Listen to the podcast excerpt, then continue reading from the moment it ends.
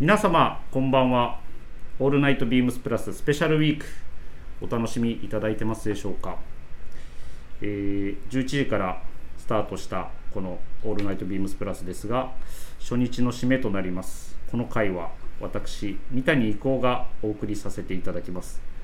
えー、と深夜1時ということでまあ本家と同じこの時間。ラジオ好きの方にとってはラジオ好きの方にとってはですかね。えー、と暑い時間だと思います。あのー随分とこのラジオを迎えるにあたり、えー非常にあの緊張しておりまして、え3日ぐらい前から頭痛が謎の頭痛が続いている私なんですが、えーっといつもですとあのこの時間まあ火曜日なんですけどブログが公開されている時間なんですが実際にこうなんて言いましょう。自分がこう喋るというのは非常に不思議な感覚でございます。まあ、しかしながらせっかくいただいた機会でございますのでいつも通り張り切って参りたいと思います。なので最後までぜひお付き合いくださいませ。よろしくお願いいたします。というわけで始まりましたがさすがに私一人では間が持ちませんので、えーもちろんスペシャルゲストをお招きしておりますのでご紹介させていただきます。まずは、えー関西のことをこの方に聞かずして誰に聞く。関西のファッションシーンには欠かすことのできない存在です、えービームススタイリング統括部白川さんです。よろしくお願いします。お願いします。こんばんは。まあまああのどうでしょう白川さん何ですか？三谷さん。ラジラジオ何ですかってないよねすいませんラジラジオのこう収録とかっていうのはされたことありますか？いや、僕は初めてです。あなるほどはい。そのえっ、とラジオ以外でこうなんかインタビューだとかそういう取材みたいなのはよく僕らも見てたりもするんですが意外と初めてなんですねラジそうなんですよ。あの、オはい去年テレビは一度、ああの、はいお手伝いというか、はい出演させていただいたことがあるんですけども、はいそれもそれが初めてというあ感じなるほどですね。じゃあ初のラジオ番組私が司会のこの番組が初ということでそうなんですよ。あの白川さんの歴史に残るはい。あの一つの機会になったなと勝手に自分思ってますが大丈夫でしょうか？貴重な1ページだと思います。ありがとうございます。その言葉が聞けて私も今ホッとしております。ありがとうございます。はいありがとうございます。でもう一人ですね、えーお招きしております、えー私が大好きなブランドであり、えー憧れの大先輩でございます、えーケネスフィールドデザイナー草野さんです。草野さんよろしくお願いします。ワンバンコ。ワンバンコ。ありがとうございます。ワンバンコ、初めて聞きましたけど、草野さんからワンバンコ。ケネスフィールドの草野ですよろしくお願いしますよろしくお願いします。草野さんも、あのえワンバンコ突っ込まないの？いや、ワンバンコ、もう一個もう一個えー、ワンバンコ。僕初めて言いました。大丈夫ですかね、これ？え大丈夫ですはい、すみません、ありがとうございます。あの草野さんにも同じ質問をお伺いしますが、ラジオ収録みたいなのは、初めてですあ、初めてですか？はいじゃあ、草野さんの歴史の中に、僕の番組が1ページとして刻まれた、えー夜になるということで、はい大丈夫でしょうか？はいはい、光栄ですありがとうございます。はい、ありがとうございます。ちなみに、こう、青春時代も含めて、聞いてた好きな番組みたいなのは、草野さんあったりしますか？えーっとねさっきワンバンコって言ったんですけど、はい僕あのラジオであの鶴子の「オールナイトニッポン」っていうのを聞いてて、はい。多分僕がワンバンコって言って反応した方はあ そういうことですまあまあまあまあの年齢の方かなみ同年代ったいな、はい、ていう感じですかね。かしこまりました。僕ちょっと世代じゃない鶴子白川さんは聞聞いたことあります？僕実はラジオってあんまり聞かなかったんですよ。あなるほどはい。あの、どっちかというともうテレビはい派でした。はいはい、で、まあ、唯一というか、はい。記憶にあるのはあの張り合うわけじゃないですけど、はい。えっと、鶴瓶と,、えー、と真の真のぬかるみの世界っていう番組だったんです。おはい。知らない知らないそれが関西ローカルですか？関西ローカルだと思うんですへうーん。それは少しの間聞いてた覚えがあります。なるほど。いやーそうお笑い系ですか？いやいやくだらない普通の話掛け合いです。おへえあそんなのやってたんですね。うん。あの鶴瓶って鶴瓶師匠。師匠。っていきなり師匠でなんで師匠つけたんですか今。いやいや。えっと本を書いてたんですよね「あの悲しき紙芝居」っていう本を書いて、はい。それがもうあの本当にあったあの面白おかしい身の回りのことを書いてあったんです。けどまあそれに割と近い感じ普段身に身身の回りにあるはい。なんかそういうことをはい。話すっていうその真の真と鶴瓶師匠が。師匠がね師匠が。なんですよ。なるほど、まあ、ネタをやるわけでも、まあ、それがネタみたいな感じなんですかね。そういうまあ世間の、もともと鶴瓶そ落語とかよりもそういうところがあ鶴瓶師匠ですねなんで、はい。えっとまあ本当によくよく人柄が出ているなっていうはい。感じですね。あのこう聞き聞き馴染みのあるというか聞きやすいあのちょっと低音の声、う。んうんうんやっぱりこうリラックスしながら聞くのは面白そうですね、ちょっとすみません。僕も聞いたことはないんですけど、僕ねあまりましたはい。の鶴子の「オールナイトニッポン」の中であの一番好きだったのがあのこの歌はあんな風に聞こえるだったかな。あの歌はこんな風に聞こえるみたいな。要はあの空耳アワーみたいなはははい。あれのなんか前身みたいな感じで、それがね結構楽しみでね、ええ聞いてましたね。それはちなみにその、はい。あのタモリさんのはい。空耳アワーの、はい。ま、前の前だと思いあますそうなんですね、うん。えー。じゃあそれありきの空耳アワーかもしれないですね、だったかもしれない、えー。うんちょっとなんかそういう、まあどうでもいい情報ですけどね。いやいやいやいやあの知らない人も多いと思うので、もしな何かのこう機会で聞けるんだったらちょっと聞いてみたいな。YouTube で上がってんじゃない、あ本当ですか、うん。ちょっとじゃあ調べてみます、鶴光さんはね自体は知ってるんですけど、うん。うん。そのラジオの存在をすみませんちょっと僕もあまり知らなかったのではい。はい。ぜひ。勉強させていただきました、はい。ありがとうございます。聞いてみてください。はい。というわけでえーっと無事オープニングを終えることができたと勝手に思っておりますが今日のこの番組の、えーっとテーマですね発表したいと思います、えー今回は、えーお二人をお招きして「えー、しゃべり倒してなんぼや!」わーというわけで、えーっとお二人にあれやこれや質問させていただき、えー、しゃべり倒す時間にしたいなと思っております。この、えーっとなんぼやという響き白川さん聞き覚えありますよね？えーシリーズ、はい。シリーズですよね。もうシシリーズ化しされてたというか、はい。してある。もう3回やりましたもんね。3回やりました。3回やりましたね。はい。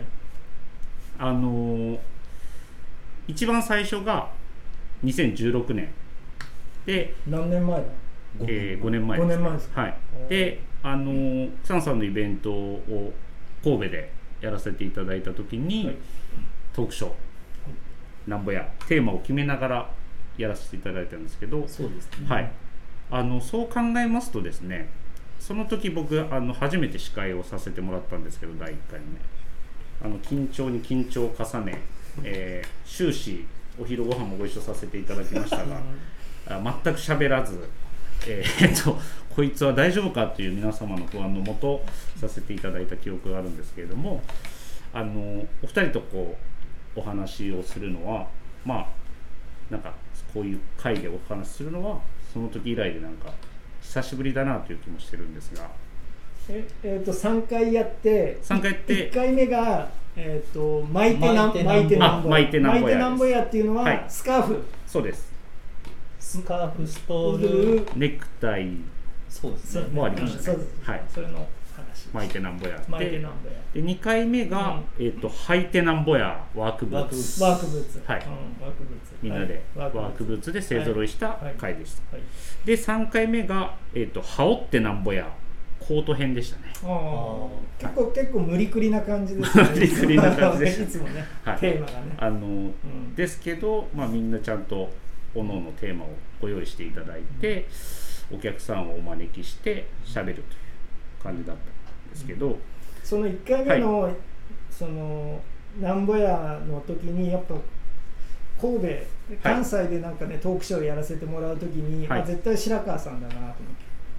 そうですよね。で巻物そう巻物だったらもう白川さんしかいないなっていうぐらい、えっ、と当時からそのまあ巻物？はい。巻物先生みたいな。はい。ね。常にあの、はい。ビビームスの、ね、社内の中でもその巻物好きな人が何人かいて、まあはい。ね関西代表っていうか、はい。まあ、白川さんではまあ巻物でしょうみたいな感じで、そうそうそうそう。ちょっとね指名させていただいた。ですよね。ところからスタートしたんだよね。はい。うんでそこからシリーズ化そうですね。っていう感じですね。ちなみに今日も巻いてますけど。はい。あ ありがとうございます。あ あのケネスフィールドの、えー、刺し子のスカーフを巻いていただいてます。ありがとうございます。ありがとうございます。準備万端。準備皆万端。様こうえっ、と白川さんの姿を思い浮かべていただいてどんなどんな感じのを巻かれてるかっていうのをねこうラジオの向こうで妄こう妄想していただくのも楽しいかなと、はい、思いますので。見えたらいいのにね。そうですね。本当に。この、えっと映像化してといいますかそれはそれでちょっとまあ緊張感がまた違うと思うんですけどすねはい、いつかそういう映像配信もできれば大丈夫ですかね映像配信ぜひお願いします。はい、今後企画していきたいなと思います。ありがとうございます。で、えっ、と、まあ、このラジオに関しては、まあ、なんて言いましょう。ああやってこうお客様の前で直接こうお話しする感じとはまた変わるんですけど、あの逆にそのお客様の姿が見えないからこそ、えー根掘り葉掘り話せるんじゃないかなと思っておりますので、はい順に、はい、質問をこれからして、まあ、個人的に気になるところなんですけどもお二人に対してしていきたいなと思います。はい、えー、とでは関西との関係がこう深いズブズブのお二人に。ズブズブ どういう意味？いやあのどういう意味？すいません。説明してくれある？いやすみません。全く悪い意味ではなく。いや悪い意味だよね。いやいやいやちょっと僕の表現が間違えましたね。間違ったよね。あのどっぷりどっぷり浸っているまあ違いますね。これもまああこれ流しといてください。えっとお二人に聞いてみたいことが、まあ、個人的になんですがありまして、まあ、ビームスプラスのことなんですけれどもあの1999年に、まあ、レーベルがスタートしたと思うんですが、えー、と1号店は、まあ、知ってる人も多いかもしれないですが逆に知らない人も意外と多いんですが1号店はなんと大阪店はい。ですね心斎橋、はい。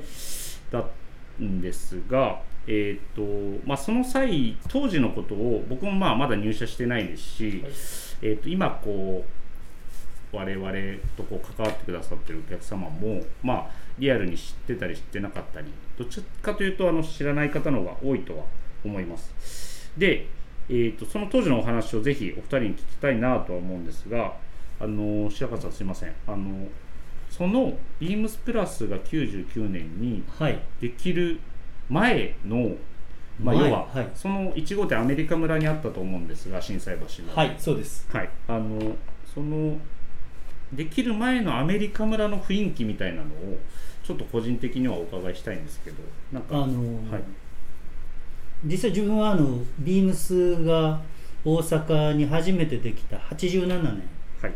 の10月からえっとまあビームスがそのアメリカの心斎橋、まあ、西心斎橋っていうあのうん。町名というかはい。なんですけどそこにできたんですね、はい。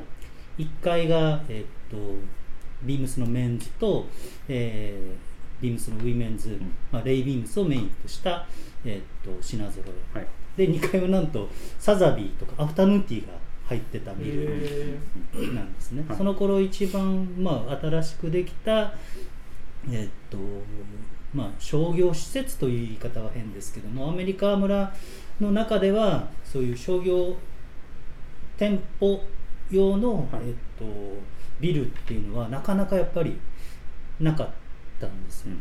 で、まあ、そこでできたというところと,、えっともともとそこはあの和裁学校だったんですよね。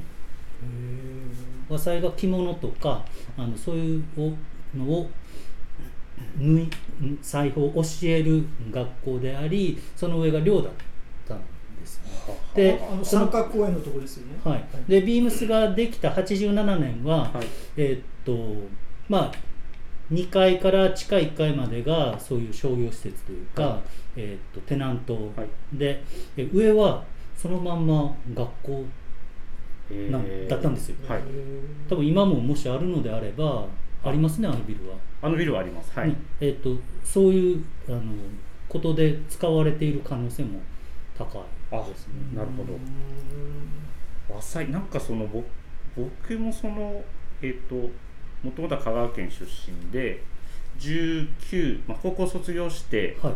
大阪出てきたんですけど、まあ、古着が結構その全全盛期ブームみたいなところでアメ村には結構通っていてそこにビームスがあるなっていうのは確かにあの記憶にありましてで今白川さんがおっしゃってくれたその和裁がなんか半分なんかそういう感じだったのとなんかすいません曖昧な記憶ですけどそういうイメージは確かあるのはありますね。はい。え白川さんその頃からあの甲賀流のたこ焼き屋はあったんですか？ありました。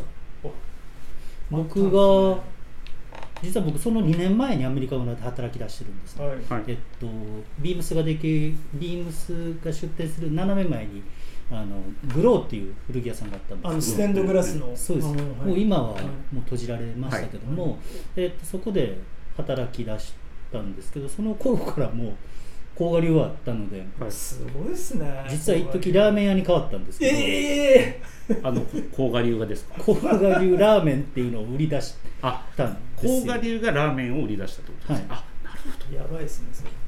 まあどうでもいい話ですけどいやいやねいやいや そのラーメンにはたこ焼きが入ってる入ってないです。入ってないですか、はい。失礼しましそれはまずそうです。いやあのわかりますよ三あ谷さん。はい。はい。純粋に言いますすいません、い。あの純粋に質問してしまいましたが、はい。ちょっと失敗したなと思いつつあの切り替えてまいりますが草野さんは甲賀流が結構お好きでそうですね、あのはい。僕がそのビームスに入社した後にその草野さんにこう大阪にこう出張に来ていただいた時とかリサーチとかはまあもちろん古着屋とかするんですけど毎回食べられてたイメージはありますそうですね、はい。大体もうアメ村っていうと、まあ、ビームスの前に甲賀流かなっていう、うん。あそこのたこ焼きはやっぱ最高でした。ね、はい、あのちょっと小粒なんですよね。そうですね。なんですよね。はい。ちょっと小粒で。中がトロトロで。そう。美味しいんですよね、はい。あれ。大やけどしますけど油断すると。うん。美味しい。本当に美味しい、うん。今でも今でもたまに来ますよ。本当ですか、はい今日もなんならこの収録の後にあ夜中だった。夜中夜中。空いてない。あの開店待ちしていただいてそのままアメリカあすいません。はい。アメ村ってそういえばたこ焼き屋多いですよね。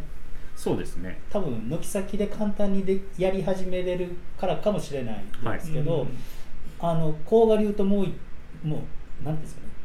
こう。軒を連ねて、はい。いやあのちょっと離れてですね。あそこは何でしたっけ？わわなか。あ違います。あ違います？あのおでんとかやってるあ味穂ですね。味穂あじゃはい。もうたこ焼き。あそこはまあだしがはい。ついてくるんで、そうですね,、ね、ちょっとスタイルが違いますけど、はい、一風変わったね。感じで、うん。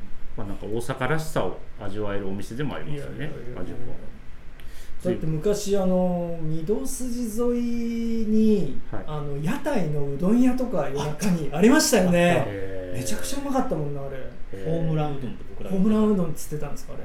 うん。それは知らないでしょ。はもう全然知らない。モグリだね。いやいや。完全な。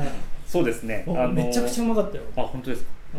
うん、あとはあの、はい。ミセンあ店台湾ラ台湾ーメンミセンラーメン。そうですねよく行きました夜中に。ね。えはい。うん。それは懐かしい。懐かしいですね。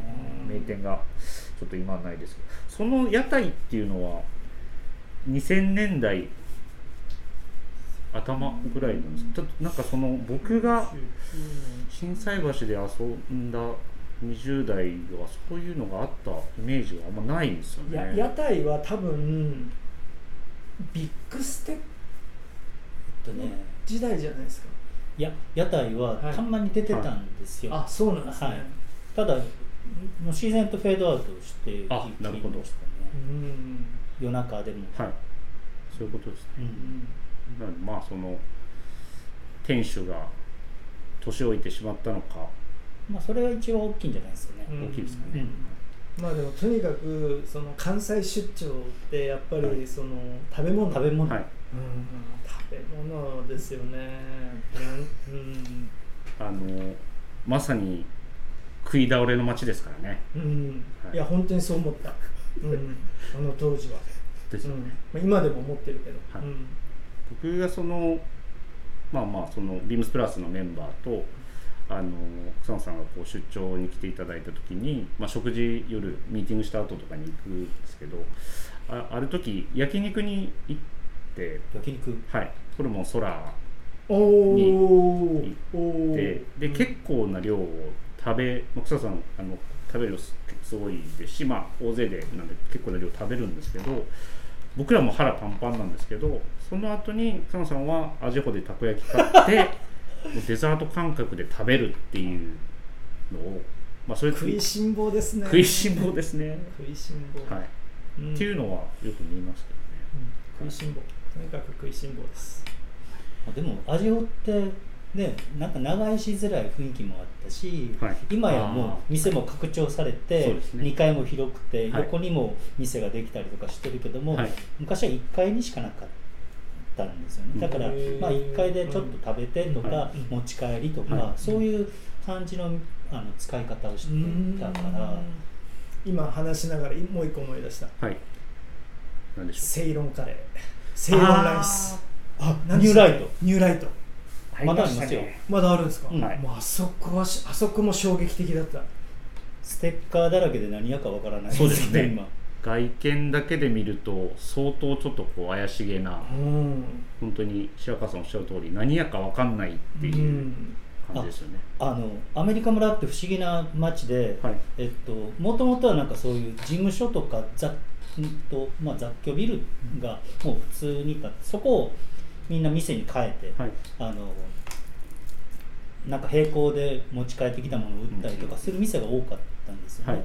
でまあ、えっと、80年代の初めあたりにはもうなんかさそういうサーフ、うん。サーファーブームみたいな、はい。ん70年代か。なんかそういうところの走りだった場所でもああるんですよね。うん。で、えっと、その反面、えっと、割と長堀から下がアメリカ村っていうような、はい。あのニュアンスでみんな取っていると思うんですけども、はい。南に行くとちょっとあの雰囲気がガラッと変わってもともとはそこ風俗街だったんです。はい。うんだからニューライトの周りあたりは、うん。今でもラブホテルとかがあると思うんですけど、そうですね。もともとはそれ以外も風俗街だったんですそんなところにポツンとなんかそういうあのバリから持ち帰ってきた何かを売っているとかうん。サーフボードを売っているとか、はでそこにニューライトっていう、うん。さっきん。草野さんが言ってた、はい。あのまあ、食堂食堂としか言いようがないですね、もうあの和から中から洋から何でもあるみたいな感じのそうですねメニューなんで、はい。それも多分メニューは多分今も変わってないんじゃないですかねただ値段が若干上がったぐらいで、うん。あのサラサラのカレーに、はい。なんかカツを乗せてたかな、あはい。違ったっけな。卵のっけ卵卵乗っけてましたっけ、となんかソースみたいなのがピャッとかかってる印象はありますね、うん。あれに。はい。久しく僕も食べてはいないですけれども、汚い店だったけどめちゃくちゃうまかったもんねなんか今も汚い店ですよ。きっと。あの床がベタベタなイメージなんですね。本当うんに。油まみれというか、うん。はい、いやでもああいう店貴重ですよね。そうなんですよ。ああいう店。昔はうん。出前もやってくれてたんですよね。あえーなるほど。まあどうでもいい話です。いやいや全然全然。ありがとうございます。その辺話し出すとちょっとまただいぶそれって長くなりそうなんで ぐっと話を戻あして、はい。そうですね。はい、はい。でアメリカ村ってさっき三谷さんおっしゃってたように古着屋もやっぱり多かったし、はい。それこそヴィンテージを中心なところとあとなんていうんですかね割と新しいものなんていうんですかそういうのって。あと新しいもの。ヴィンテージレギュラー。レギュえーっとインポート的な感じってこと？ですいやいや古着屋古着で新しい。っあレギュラーですね。はい。ていうものも多く売ってたりとか、はあとデプトのようになんかもう本当にうんうんうんドドーンと、量ねが多い量が多くっていう感じですね。はい。そういうところもあったし、はい。なんかやっぱりそれぞれ、えっと、自分のこう、えっと、目的に応じて行く店がきちんと選べるっていうか、はい。うん。そういうなんかはい。良さもあったりとかアメリカ村と言いながらもアメリカものばかりではないじゃなかったし、うん。はい。そういう日本のマンションメーカーみたいなものもそこにいくつかあったりとあかしたのでだからあの国産っていうか、えっと、ドメスティックブランドの安いものが売ってたりとか。ー。へっていうイメージですね。本当にさっき言ったビッグステップができてから随分はい。街が変わったんですけど、はいその前に実はアニエスベイができたんですよね。アメリカ村に。そこからなんかちょっとこう街の雰囲気が変わってきたっていうのが正直なあー。それはそのアメ村に来る人の層が増えたってことですかね。か変わったえっとねはい。層が広がったんですよね。増えたは増えたのももちろんあるんですけど、あのそこに来る目的を持ってくる人が増えたっていうのがうん。正直なところですあなるほど。客そういう層客層の広がりができたっていう。じゃあその中でそういうあん、まあ、多種多様なあーテイストを持ち合わせたアメ村にビームスプラスが誕生。99年。99年。誕生したと思うんですけどまあ何て言いましょう。その時そのそれができたことによってなんかこう変わったこととかっていうのはこうその当時感じられたことはありますか？いや変わってないと思うね。変わってないですか？だってちょっと僕も記憶がすごい曖昧なんですけど、はい多分99年でプラスが大阪にオープンした頃ってきっと、あのーカジュアルはストリートがメインでストリートウェアみたいなのがすごい流行ってて、えー、重医療のスーツとかジャケットとかそっちのドレススタイルの方ははい。クラシックなイタリアンスタイルが多分すごい盛り上がってた時期だそうですね。ったのかな。でちょうどその何かアメリカのはい。みたいな。はい。カジュアルでベーシックでみたいなところは多分スコンと抜けてたような気がする。あそれがで流行ってなかったんだと思う。ような気がするんだけどな。そうですね、うん。あの実際自分の経験だけで言いますと、うん。1999年僕ちょうど二十歳なんですけど、はい。1979年生まれなので、はい。僕がその時にハマっていた洋服ははい裏腹系なんですよね。そう。そう。そうそうそうそう。はい。そうきっとそうですよね。はい。はい、もう本当にエイプとか、はい。シュプリームとかはい。に古着をちょっと混ぜるみたいなのが、その時は僕好きで、うん。そのビームスプラスにももちろん立ち寄ったことはあるんですけど、はい。結構素通りしてたですね。ちょっとテンションが違ったというか、自分の中で、はい。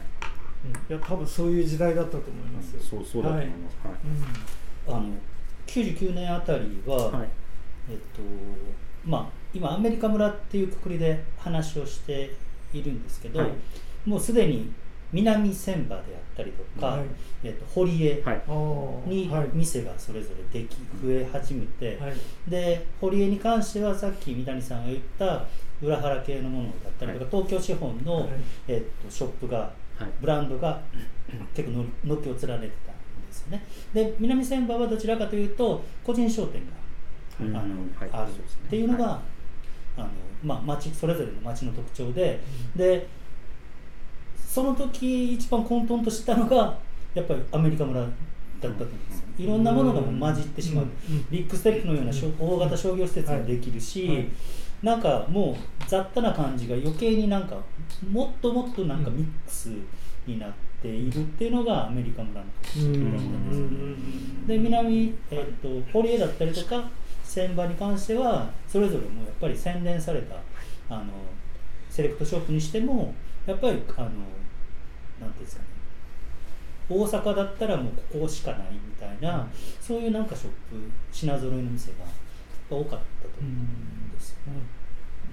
それは結構そのじ当時の自分を振り返るとなんかその南千葉はああいう人が行く場所だ。堀江はああいう人が行く場所だ。っていうのがあってでも雨村はみんなが集まるみたいな。で一回そこを通過して、うん。そおのおのの場所に行きたいみたいなのがイメージがあったので結構南千葉は僕若い頃は全然逆に行かなかった大人な街だと思っていたので。その地区によってテイストが違って集まる人たちも変わっていくってそう面白いですね。そうなんですよね。なのでその友達と買い物行こうぜってなってもみんな好きなものが違って場所が違うんでそれぞれが行きたいところに行くと、まあ、各堀江雨村南千葉を行ったり来たりするみたいなのは34人で遊んでた時は結構ありましたね、はい、そういう人多かったと思いますそうなんですよね。はい、本当に懐かしいですね、うん。はいであとはもうちょっとその前の世代になるんですけど、はい。実は御堂筋を挟んで、はい。えっと東に行くとはい。またちょっと違ううあのショップが、うんうんどっちかっていうそっちはヨーロッパ村って昔は言われてたんです聞いたことありますね。それ。雑誌に出てたかもしれない。だからこうヨーロッパものインポートとかそういう店がやっぱり多くて。であと,、えー、とリギとかそういう日本の、えー、と DC のブランドなんかも、えー、と自社ビルというかほあのフラッグシップショップみたいなものは路面のフラッグシップショップは大体、えー、とそっち側、うん。えー、とヨーロッパ村、はい。特にちょっと北側はい。にまだ多分ビルとかは残ってると思うんですけどそっちになんかこう分けてだからす町自体がこう御堂筋と,、えっと周防町、えっとあとは北は、えっと長堀通り。はい。そこを起点にこう割と住み分けされてたんですよね。で四つ橋挟んでこっち側が堀江だったりとかするじゃないですか。はい。こっち側すいませんどっち側？どっち側ですか？大阪のおっちゃんバリバリですね。今あれとか。こっちとか。リスナーの皆さんにむちゃくちゃ親切。そといううそこは想像していただいて。はい、はいなんかこう割とこう道で通りでなんかこう町が住み分けされてたっていうのが当時のうん。えっと難波から心斎橋昔はみんな南って呼んでたんですよね。はい。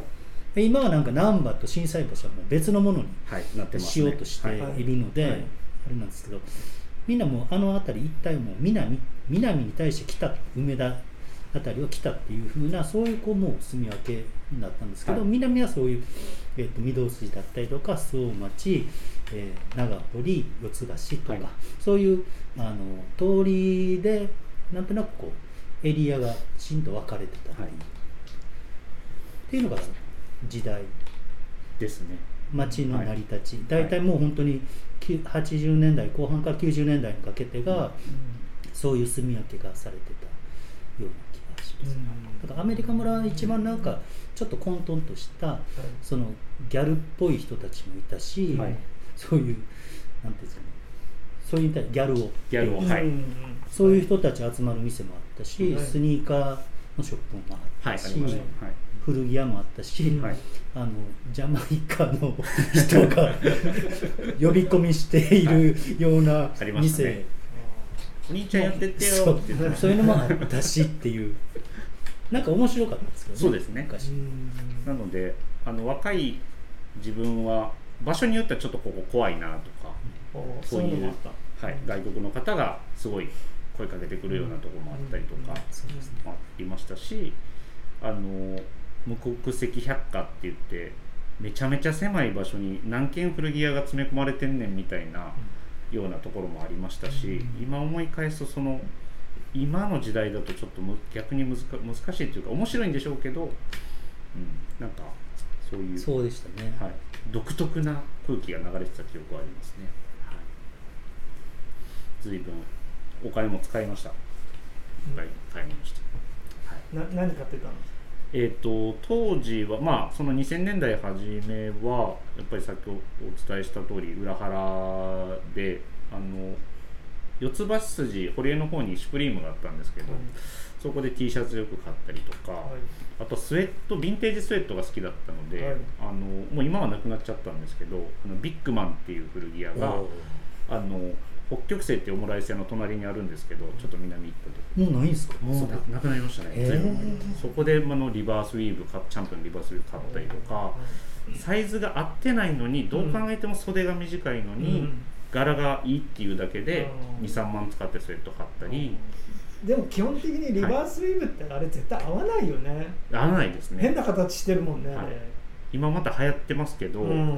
あのあれって着心地がいいと思ったことはやっぱないですね,、うん。はい、それ絶対短いもんねあれね。短いです。うん。はい。アームホールすごいでかいし。ね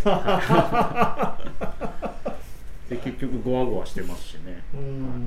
ね。もう今またその若い世代の間でうん。注目され、当時そのミリタリーの染み込みとかで、うん。まあえっとどれぐらいですかね、まあ、1万円台とかで買えてたものがもう何万円にも膨れ上がってたりするので、今は、ちょっとその当時を知るまあ草さんも白川さんもそういう昔の流行ったものとかご存知だと思うんですけど、そういうき金額の違いみたいなのとは驚かされるところではありますけどね、うん。はい。本当に。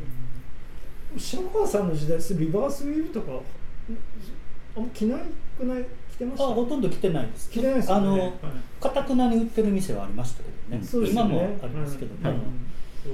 えっと、そのアメカジっていう、まあ、ビームスプラスがアメカジに、まあ、原点回帰というか、はい。ビあのビームス自体もいろんなこうジャンルがある中でやっぱりアメカジにこうグッとあの引き寄せるうんそのやっぱ魅力はずっと支持はあったと思うんですよね。はい。で特にまあ同じアメリカ村の中でもさっき混沌としてると言いながらもあのアンクルサムっていう店がはい。あったりとかいまだにあるんですけどはい。実は。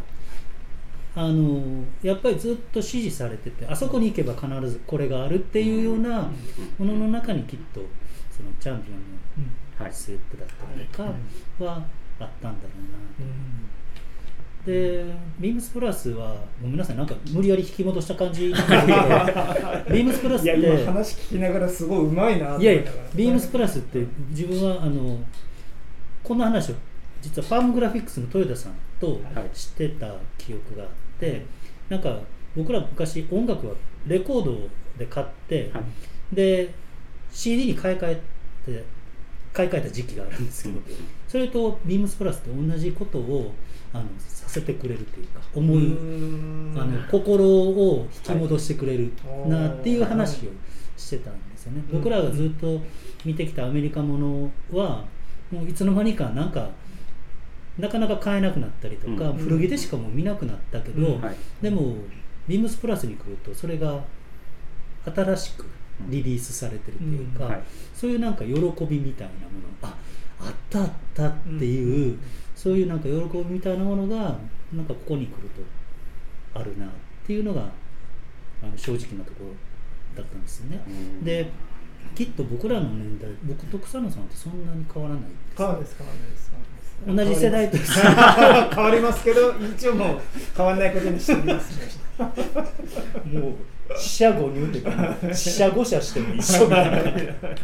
いやいやなんかねあのそういうふうな洋服に対する思いは好きなものってそんなに大きく変わってないなって思うんですけど、でも街でなかなかそれが買えないっていうのが、ちょっとやっぱり寂しいなと思ってたところにあのビームスプラスが現れてなんかちょっとまたこう気分がそのアメカジをベースに何か自分のスタイリングだったりとか身の回りのものをこう見直せるすごいいい機会になったかな。それが99年なんですよね。そうです。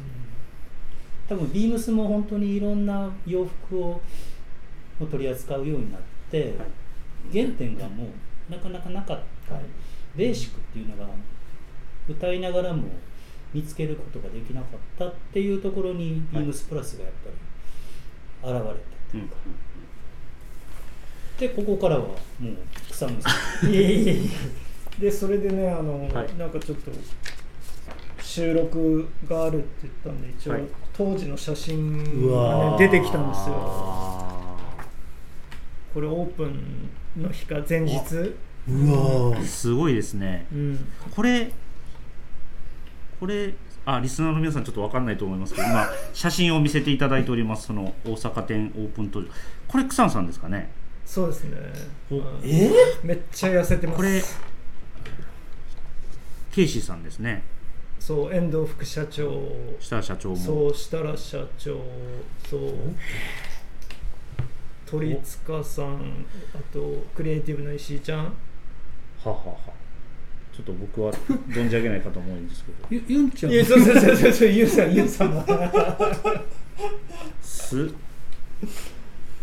いやちょっとこれあの言葉にするのはなかなか難しいんですがちょっといやでも今のあのビームスプラス原宿店のなんか内装の感そうですね。感じはね、内装はんそうですね、そうまさに。同じような感じで。この鉄パイプの格子のこうスパンで。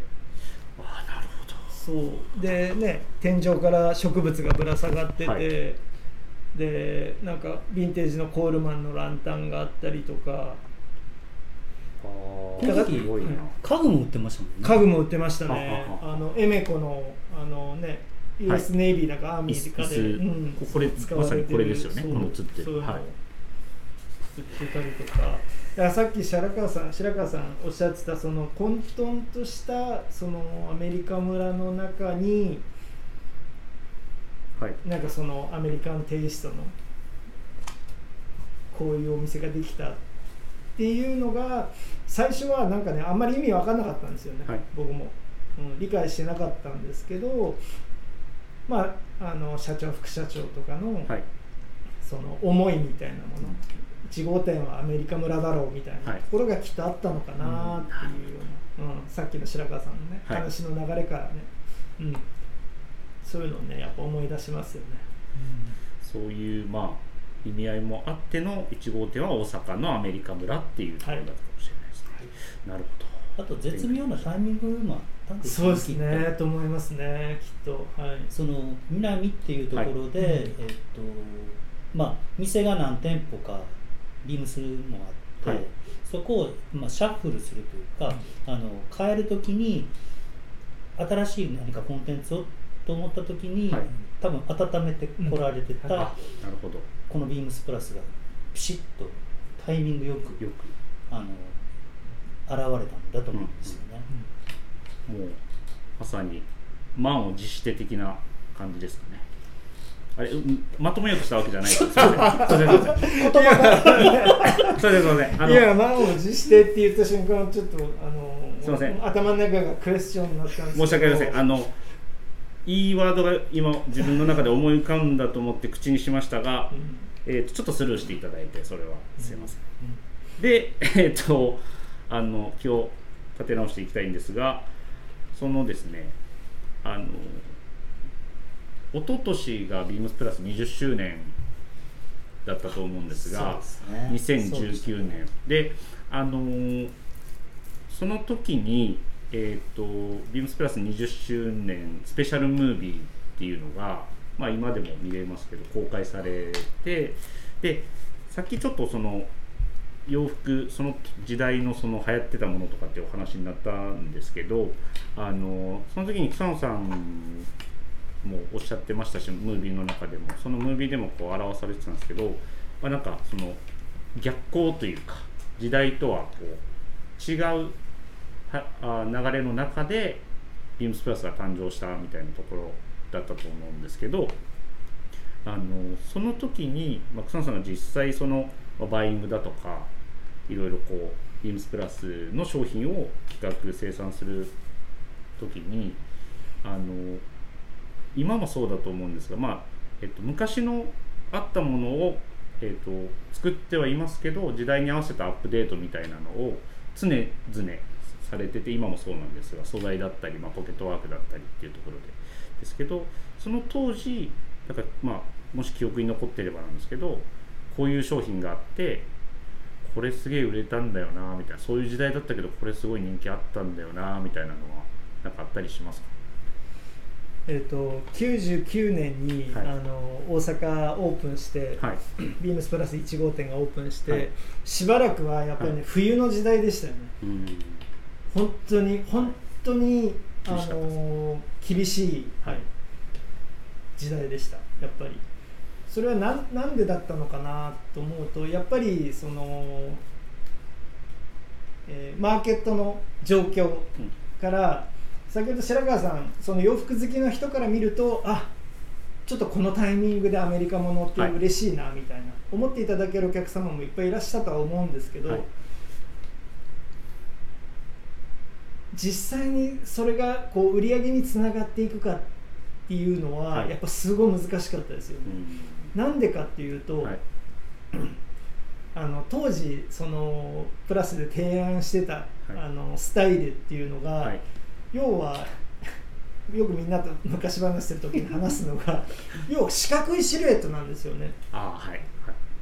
四角いシルエットで、えーパンツはツープリーツ。はい当時ツープリーツのパンツなんか誰も履いてませんでしたからね。誰も。僕も履いてなかったです。はい。そうね理解理解されるはずがないなと思いながら、うん。うん。今となっては 2P パンツ 2P のトラウザーめちゃくちゃね、はい人気ありますね。人気あるじゃないですか、はい。はい。でもあの当時 2P のパンツなんてプラスのスタッフ以外履いてなかったですよね。っていうぐらいそうそういうそういう状況だったんですよね、はい。うん、だしばらくはやっぱり冬の時代だった。はい。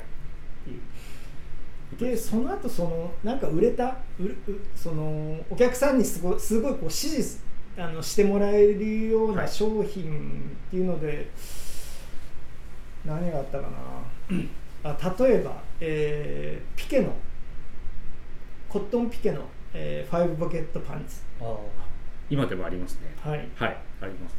定番アイテムとして。そう。それがあって、その後、えーミリタリーのディテールを使ったパンツはい。が、そう結構。あの裾にジップがジッパついてるがついてはい。るような感じのものがあったりとか、そうですね。その2つは結構そうですね。すごいあの皆さんにこう着用していただけたかなっていうような記憶はありますね。確かにそのミリタリーアイテムというか、はい。パンツははい僕も入社した時にはまだありまして、はい。それがすごいあの一番最初に入ったのが梅田のヘップファイブのお店なんですけどすごい売れてたイメージはありますね、うん。はい、あとそのふ草草野さんの言う、はい冬の時代はい。が、まあどれくらい続いたかちょっと僕も分かんないんですけどその冬の時代の僕がやらせていただいた時はずっと冬。で いやいや。中田さんになってからですいやいやあの中田さんになってからですよ。あの花花開いたの。はい。あでもまああの草野さんの。そんなツンドラ地帯でい。やいやいや。超前めっちゃめちゃくちゃ寒かった。めちゃくちゃ寒かった。まあそそその時代があったからこそのやっぱ今だとは思うんですけどそのえっと苦悩の時代。苦悩の時代。いやいや苦悩ですよ。苦悩でしもうはいそら。苦悩の時代に こんなこと聞くのもあれなんですけど、はい。こう挫折しそうになったというかはいみたいなそういう心情みたいな時はあったんですか？いやそれはここでは言えません。賢いどこで言うんや それはそれはまあまだ2021年では告白できません。わかりました、はい。じゃあ、うんまあ、いいつか何十年後かにもしかすると、あの時はこうだったっていうのが、はい、でもその僕は、はい。なんかその細かな商品アイテムがどうこうっていうわけではないですけど、僕草野さんってすごいチャレンジしたなって思うんですよね。うちの中でも今までもうやらなくていいことをやってきたんだと思うんですよね。それはあのもちろんあのブランドの開拓もそうだしそれ以外で一つ言うとやっぱサイズに対して。あの大体もうメンズなんて3サイズはい。あれば十分、トップスなんてもう2サイズで十分ってはい。言われてた時代に、結構なサイズ幅やってましたいやもんねー XS から XL ですからね。本当にあの当時そのねプラスの商品を作っていただいたあのお取引先様はすごい大変だったと思います、その5サイズですからね。そうですよね、はい。その時代確かにその僕が入社した時もそうですけど、うんその幅広さは普通にやっぱ一般的にはなかったそうなんですよ。ね、うん。確かに。はい、うん。で逆に言うとあのさっきそのアメアメリカものをあの好んでもう一回着てみたいと思われた方っていうのは結構恰幅のいい人多かったんですよね、うんそのうちの遠藤副社長なんかもそうですけど、あのなかなかこう着たくてもサイズがなかったりとかするっていうのが実際その時のマーケットというか、はい。流行りトレンドでもあったんですけどだからそういう意味ではサイズもそうだし、い、はい。ろんな人にやっぱり改めてアプローチしたっていうのが草野さんの時代だと思うんですよね。なるだからもう本当にアイテム数も多かったし、はい。それでいて何店舗でそれを売るのっていうぐらいの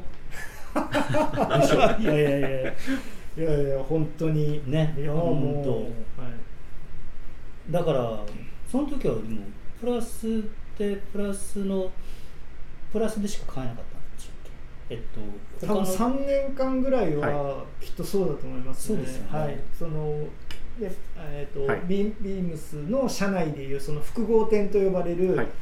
あの主要なところにある、はい。まあ、ジェネラルストア的な、はい。い、ろんなセクションのレーベルが買えるようなお店の中には入ってなかったです、そうですよね。3年ぐらいは。それをだからあの頑張ってやっぱり売るっていううん。そういうなんかあのそれはバイングしている企画をしている草野さんもそうだけども、はい。店のスタッフもそういうマインドになってるっていうのは、やっぱりなんかうちのそういう洋服バカを増やした一つのあの要因っていうか、はい。功績じゃないかなと思うんですよね。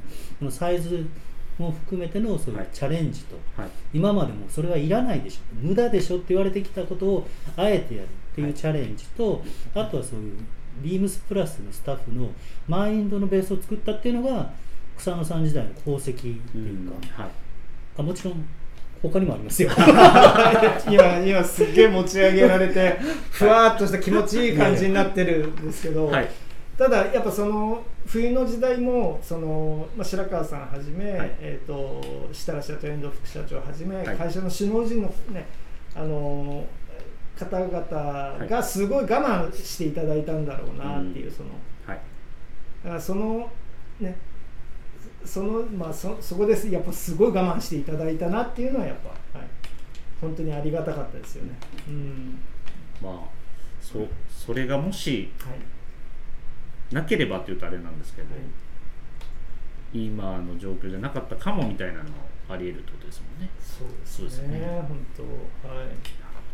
まあしかしそう考えるとあのなんて言いましょうその洋服のサイズ感みたいなところは、はいその今白川さんおっしゃっていただいた通り、まあ、サイズの幅もありましたし、いその草野さんがおっしゃっていただいたその四角いシルエットみたいなのは、はその当時やっぱり僕自身も、まあ、どっちかというとそのタイトなタイ、うん、今よりはスリムでかつその僕裏腹の自分の中のブームが去った後は結構コンサバな感じの、えっと、セレクトショップに通い始めて、まあ、そこでなんかいろんな今通ずバラクータだとかラコステだとかあそういうものに出会い始めたんですけどやっぱりそのビームスプラスのサイズってお店には行ってたんですけどでかいなっていう印象がやっぱ大きかったんですよね本当に。うん誰に聞いてもでかいなっていう感じだったと思いますよ、当時は。